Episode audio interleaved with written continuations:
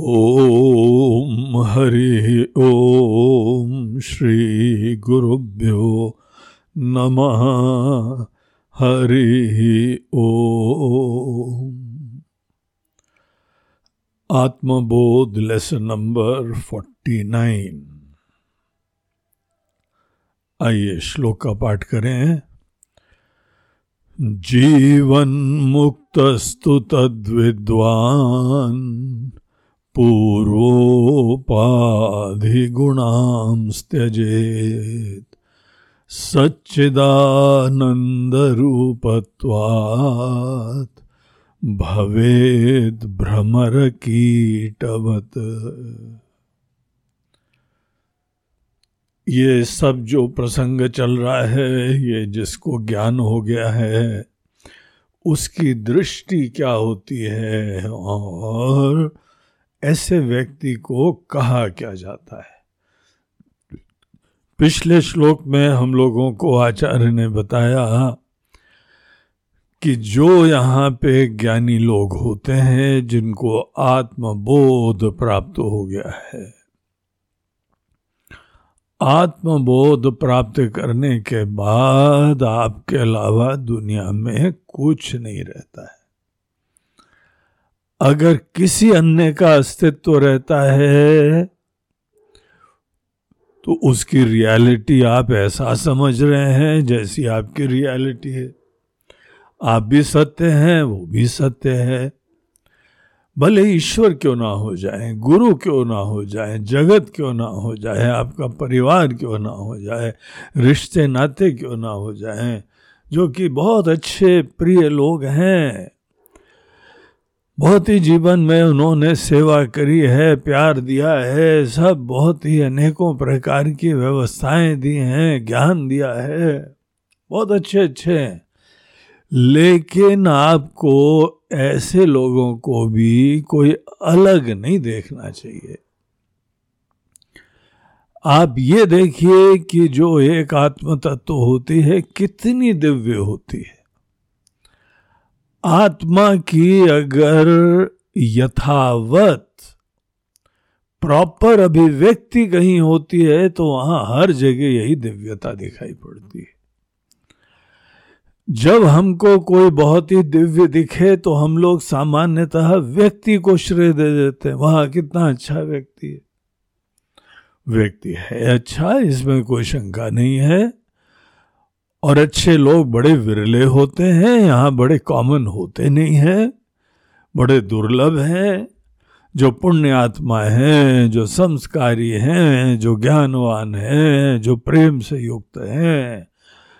व्यक्ति तो बड़े दिव्य हैं, लेकिन अब हमको एक दृष्टि में परिवर्तन करना चाहिए। ये अच्छे पने का श्रेय अब व्यक्ति के बजाय आत्मा को देना चाहिए।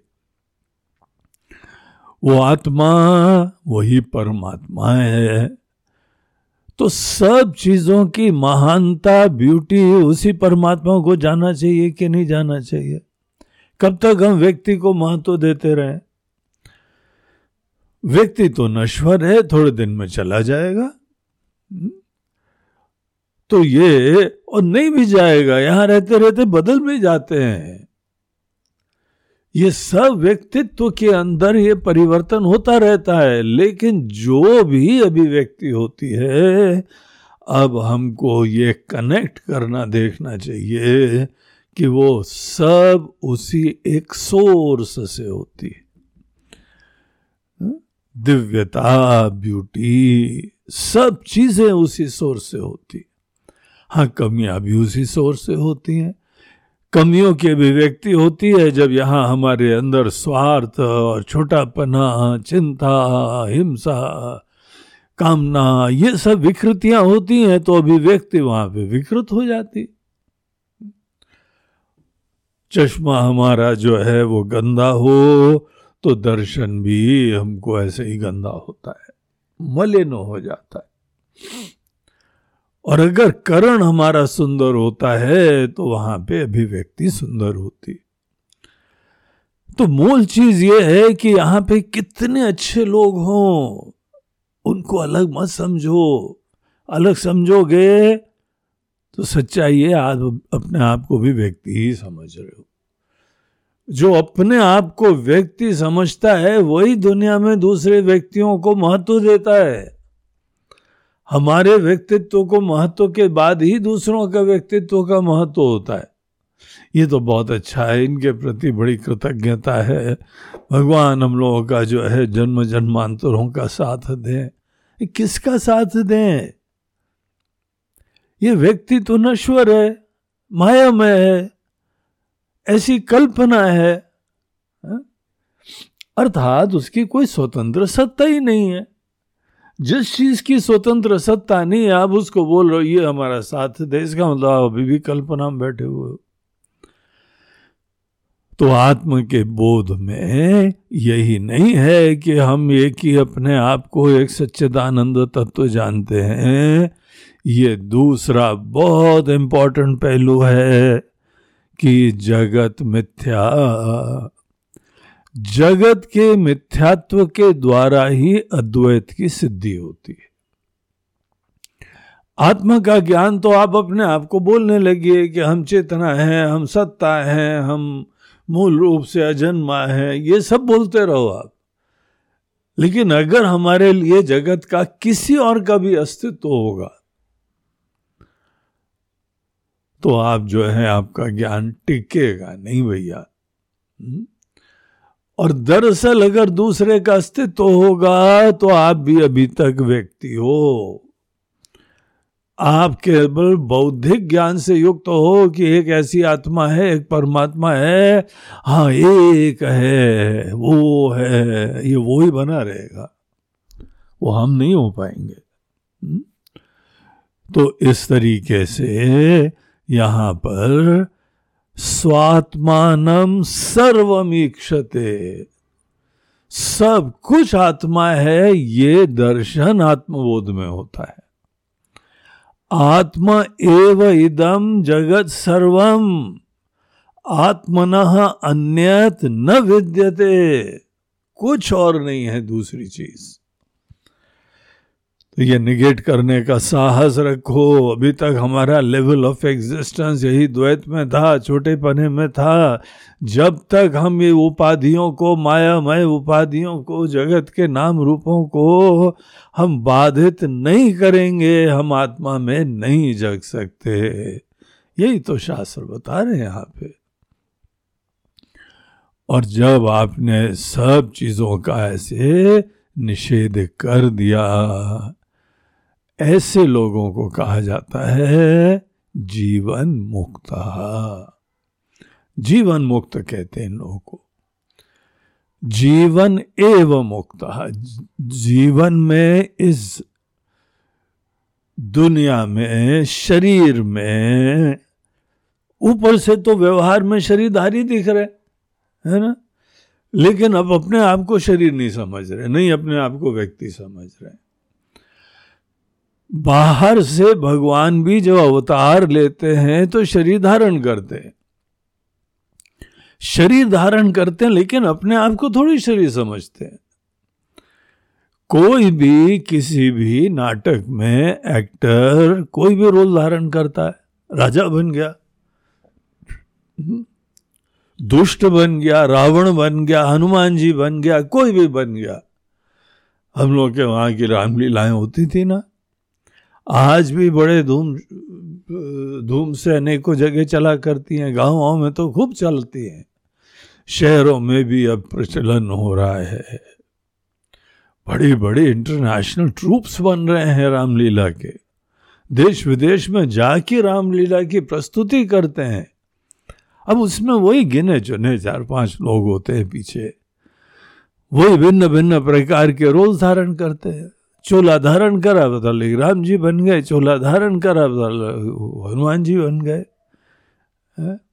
आज भाई रावण नहीं आया है, आज तुम रावण बनोगे। बोला हो, आज हम रावण बन जाएँगे। तो चोला धारण करके वो रोल प्ले कर लेते हैं। यहाँ भगवान ने कोई चोला धारण करा, किसी के पुत्र बन गए, किसी के भाई बन गए, किसी के पति बन गए, कहीं के राजा बन गए। और बहुत अच्छी तरीके से, बड़े निर्मोही ढंग से वो रोल प्ले कर दिया। तो शरीर धारण करना एक चीज़ है, लेकिन शरीर धारण करने के समय अपना परिचय क्या होना है, ये एक अलग ही कहानी है।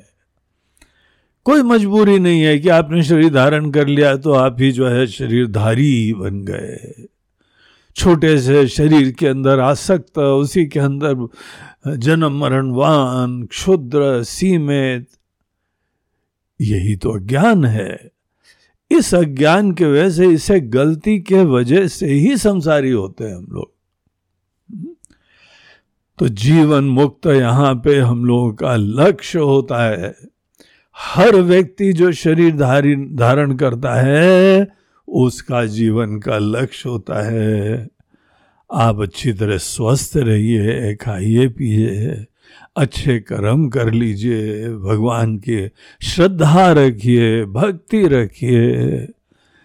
ये सब प्रारंभ के पुरुषार्थ हैं, लेकिन मूल पुरुषार्थ क्या है?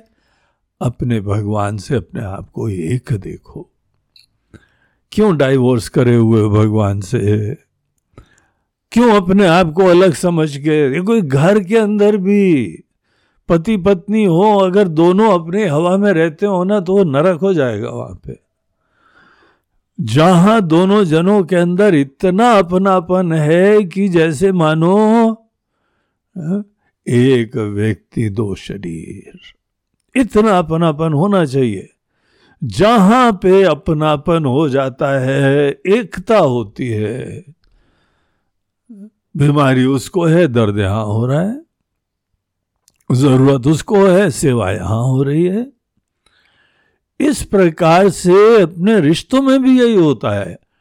और भगवान को भी आप श्रद्धा रखते हो, भजते हो, पूजते हो, उनकी लीलाएँ सुनते हो। हम्म? अभी हाल में हमने सुंदर कांड का ज्ञान यज्ञ संपन्न करा।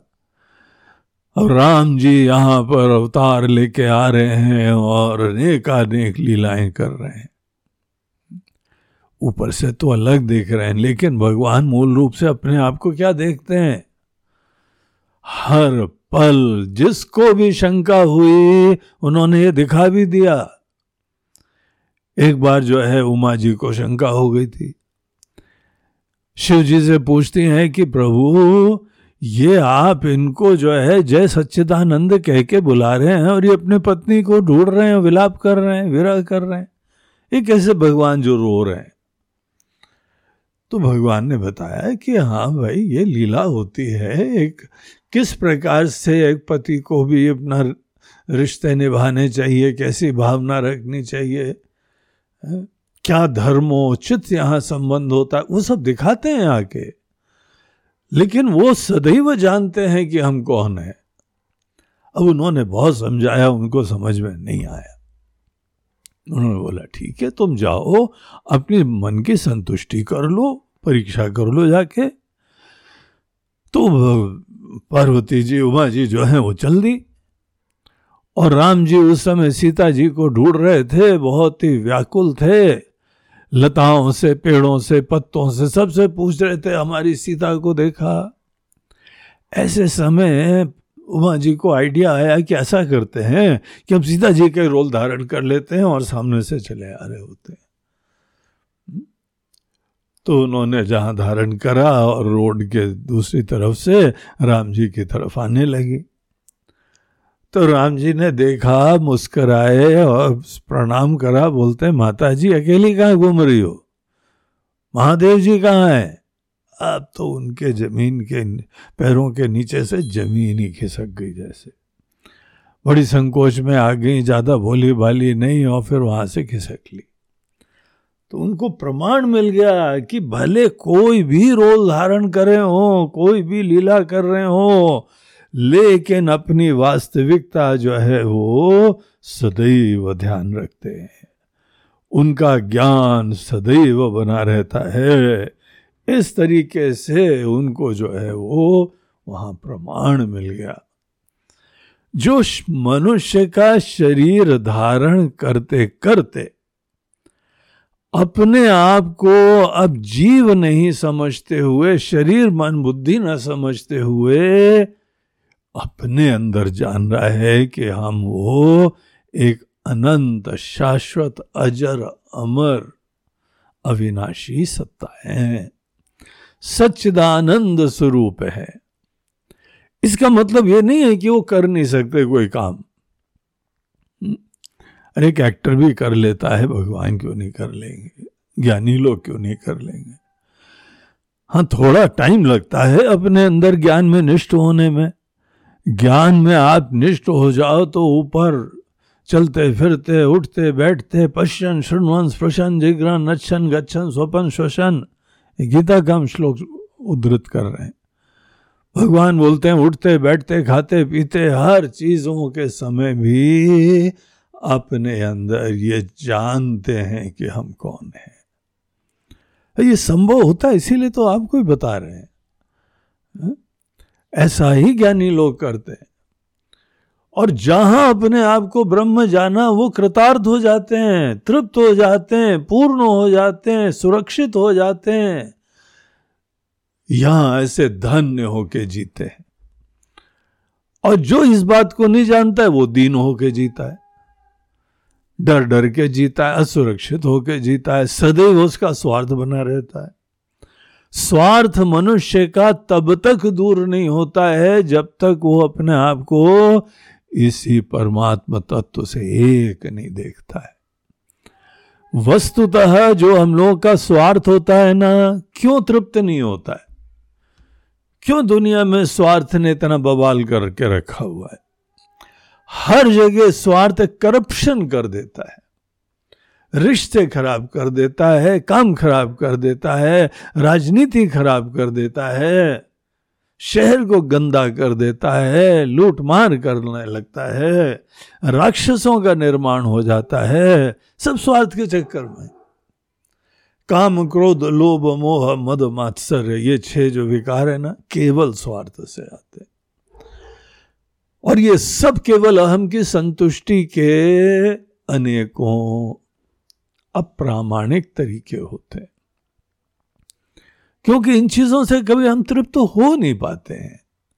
अगर हम लोग अपने काम क्रोध से तृप्त तो हो जाते ना तो आप सोचिए, भगवान भी तो बोलते भगवान हमारी तो भला चाहते हैं, हमारे हित चाहते हैं।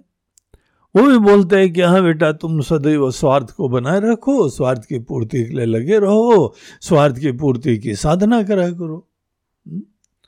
लेकिन ऐसा नहीं है। इससे कभी तृप्ति नहीं होती है कभी सुरक्षा नहीं होती है कभी परमानंद की प्राप्ति नहीं होती है। हर व्यक्ति का स्वार्थ परमात्मा को ढूंढ रहा है। उससे कम कभी संतुष्टि होगी नहीं। घर को महल भी बना लो वो लोग भी असंतुष्ट रहते हैं। हम्म, इस यथार्थ को देखिए। वस्तुतः जीवन का लक्ष्य होता है जीवन मुक्त होना। शरीर रहते रहते अंदर आप अपने आप को जानिए, देखिए कि हम वही एक अखंड अनंत, अद्वितीय ब्रह्म है जो सच्चिदानंद स्वरूप है। तो ऐसे लोगों के बारे में ये फोर्टी नाइन्थ श्लोक यहाँ पे चल रहा है। तो इसमें देखिए क्या बोलते हैं, शब्द देखिए, जीवन मुक्त तु तत्विद्वान पूर्वोपाधि गुणाम त्यजेत। जीवन मुक्त तू तू से बताते हैं बाकी लोगों से विलक्षण। या हमारे ही पूर्व ज्ञान की जो अवस्था थी, उसमें हमने अपने आप को जो समझा हुआ था उसकी अपेक्षा। तो तू शब्द जो है विलक्षणता दिखाता है, अज्ञानी की अवस्था और ज्ञानी की अवस्था। ज्ञान से ऐसा क्रांति हो जाती है। तो जीवन मुक्त तू। तद विद्वान, सबसे पहले हमको अध्ययन करना चाहिए। तत्व का ज्ञान गुरु के चरणों में बैठ के प्राप्त करना चाहिए।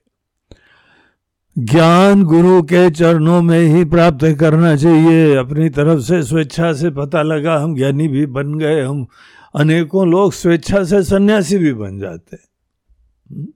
पता नहीं कौन सी परंपरा का पालन करते हैं। बड़ी भड़बड़ाहट है सन्यासी बनने की, और जहाँ सन्यास के अनेकों चीज़ें भी नहीं पालन कर पाते। न रिश्ते छोड़ते हैं, न देहात्म बुद्धि छोड़ते हैं, न सुरक्षा छोड़ते हैं, न अनुकूलता छोड़ते हैं और पता लगा ज्ञानी बन गए। ऐसा मज़ाक बना रखा है लोगों ने। पहले विद्वान बनने के लिए दुनिया भर की सब चीज़ों से मोह त्यागना पड़ता है, आसक्ति त्यागनी पड़ती है, छोड़ना पड़ता है सबको। सन्यासी होना चाहिए। केवल सन्यासी ही ब्रह्म विद्या की प्राप्ति करता है। और सन्यासी मतलब नाम का सन्यासी नहीं। हम सन्यासी हैं, हम तो जानते हैं, भैया, तुम नहीं जानते, ये कोई ज्ञानवान बताता है। तो इसीलिए शास्त्रोक्त परंपरा से किसी विद्वान गुरु के पास जाओ और गुरु हमारी मन मर्ज़ी हमारा अहम की संतुष्टि नहीं करते हैं। नहीं नहीं आप हमारे प्रति लाड़ बनाए रखिए आप तो जो है हमको ये कर दीजिए। अरे तुम्हारा लाड़ क्या? तुम अज्ञानी आदमी मूर्ख आदमी तुम्हारी मन मर्ज़ी से हम तुमको बताएँ क्या करना है, है? ऐसे लोग हमको भी मिले। एक से एक सैंपल होते हैं। ये नहीं है कि गुरु जी हमारे पास बल हो, शक्ति हो कि हम आपकी आज्ञा का पालन करें। वो निवेदन करते हैं कि गुरु जी आप हमारी आज्ञा का पालन कर लीजिए। क्या विद्वान होंगे? कैसे ज्ञान प्राप्त करेंगे? फ्री हो जाओ, सन्यासी हो जाओ, सब छोड़ दो। नहीं, बाकी को छोड़ सकते हैं, ये घर छोड़ छोड़ सकते हैं, मियाँ बीबी थोड़ी छोड़ सकते हैं, प्रॉपर्टी थोड़ी छोड़ सकते हैं। ये तो बड़े प्रेमी लोग हैं। अरे, पूरी दुनिया ही प्रेमी है यार। एक दो का प्रेम क्यों देखते हो तुम मात्र? पूरी दुनिया प्रेम कर रही तुमसे। तो इस तरीके से तद विद्वान गुरु के चरणों में बैठ के शास्त्र का श्रवण मनन करो। वेदांत शास्त्र का कोई भी शास्त्र नहीं। और वो भी जो है वेदांत में भी पचासों संप्रदाय हैं। वो संप्रदाय जो एक में व द्वितीय तत्व की चर्चा करता है, स्थापना करता है, ज्ञान देता है। अर्थात भगवान आदि शंकराचार्य जी के द्वारा प्रतिपादित जीवन दर्शन।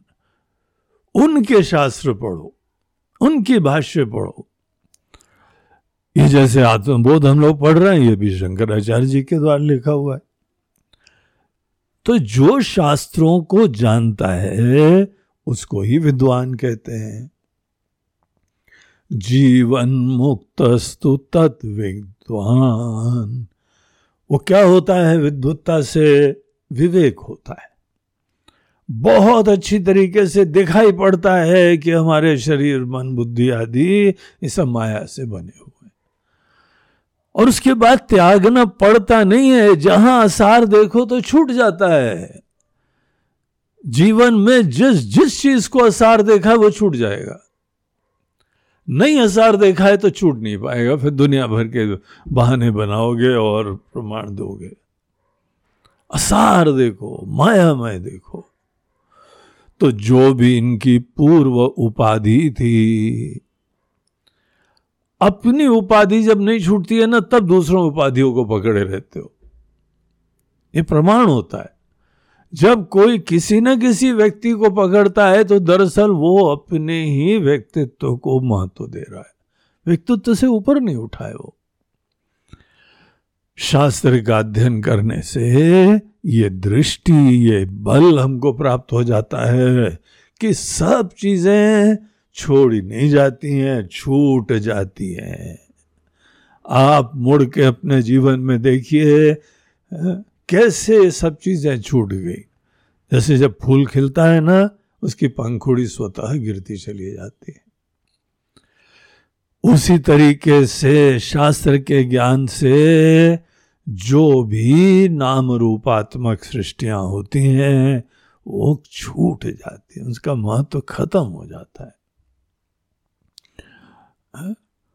और फिर उसके बाद बोलते हैं, वो जान जाते हैं कि हम सच्चिदानंद रूप हैं। तो दूसरी लाइन में आचार्य कहते हैं, सच्चिदानंद रूपत्वात। सच्चिदानंद भी बनना नहीं है। हम कोशिश कर रहे हैं सच्चिदानंद बनने की, बोलते हैं, देखो यही प्रमाण है, तुमने शास्त्र पढ़ा ही नहीं है। सच्चिदानंद बना नहीं जाता है। सच्चिदानंद हम पहले से ही होते हैं। सदैव होते हैं। ये हमको रियलाइजेशन होता है, ये ज्ञान हो जाता है। बाकी सब चीज़ें अज्ञान वशात पकड़े हुए हैं। जब हमने किसी चीज़ को नहीं पकड़ा था ना, उस समय भी हम सच्चिदानंद थे। सच्चिदानंद मतलब इसमें भी केवल सत और चित मात्र को देखो। आनंद बाद में पता लगता है। आनंद के ही साक्षात्कार की कोई और दूसरा रहस्य होता है। हम लोग को जो चीज़ पकड़नी होती है, वो सत चित स्वरूपता को पकड़ना होता है। चिन्मयी सत्ता, ये मैं को देखिए है और प्रकाशित भी हो रहा है। प्रकाशित हो रहा है तो इसको बोलते हैं चिन्मयी और सत्ता है इसका बोलते हैं सत्य तो आत्मा चिन्मयी सत्ता होती है। चिन्मयी सत्ता अर्थात सचित स्वरूप केवल हम हैं और प्रकाशित हो रहे हैं। इतने से ही अपना परिचय प्राप्त करना चाहिए। यही यथार्थ है, यही सत्य है, यही मूल बात है। क्योंकि ये बनने में कभी प्रयास नहीं होता है। हाँ एक अच्छा सक्सेसफुल व्यक्ति बनने में प्रयास होता है, है? अमीर बनने में प्रयास होता है बहुत ही जो है कोई कलाकार होने में प्रयास होता है कोई खिलाड़ी बनने में प्रयास होता है कोई बिज़नेस बनने में प्रयास होता है। इन सब में प्रयास होते हैं लेकिन किस चीज़ में प्रयास नहीं होता है? केवल होने मात्र में। तो ये जो सचित स्वरूप तत्व है, यही हम हैं। आपके इस ज्ञान के ही प्रोसेस में बाकी सब आइडेंटिटी बाधित तो हो जाए। पूर्वोपाधि गुणाम त्यजेत। सब जो है पूर्व उपाधि और उनके गुण उपाधि और उनके धर्म सब चीज़ों से फ्री हो जाओ। इसके लिए विवेक लगता है, इसके लिए विद्वत्ता चाहिए। और ये समझ जाओ कि सच्चिदानंद किसको बोलते हैं। उसके बाद केवल आत्म संस्थम मन कृत्वा न किंचित अभी चिंतित हम ये ही तत्व है, इसकी मात्र अवेयरनेस बनाए रखो। और कुछ करना नहीं होता है, मात्र अवेयरनेस बनाए होना पड़ता है। एक तरफ़ से अवेयरनेस बनाते हैं कि हम सच्चिदानंद हैं, और दूसरी तरफ़ से अवेयरनेस बनाते हैं जो कि बहुत ध्यान रखना पड़ता है, ये उपाधि वगैरह हम नहीं हैं। सब नश्वर है, सब क्षणिक है, सब दृष्ट नष्ट स्वभाव देखते देखते बदल जाती इसीलिए खुद अपने मन के अंदर जो ज्ञान वशात तादाद में हो गया है, उस सब चीज़ों को यहाँ से दूर करने का सजगता बनाए रखना पड़ता है। बस इतनी साधना करनी पड़ती है। अनात्मा का त्याग और आत्मा में पूरा अच्छी तरीके से अवेयरनेस बनाते हुए रमना। इतना करने से क्या होता है? यहाँ आचार्य बोलते हैं भवेद भ्रमर कीटवत। वो सच्चिदानंद रूप है, पहले से भी था। बस अब ज्ञान हो गया, उसी की अवेयरनेस है, उसी की वृत्ति है। इसको अवेयरनेस को संस्कृत में बोलते हैं वृत्ति रखना। तो हमको आत्माकार वृत्ति, ब्रह्माकार वृत्ति, अखंडाकार वृत्ति, हम अखंड है, हम ब्रह्म है, हम यही हैं। इस प्रकार से एक अवेयरनेस रखनी पड़ती।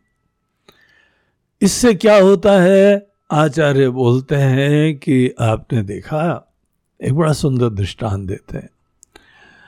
आपने देखा है कि एक जिस समय कीड़े का जन्म होता है ना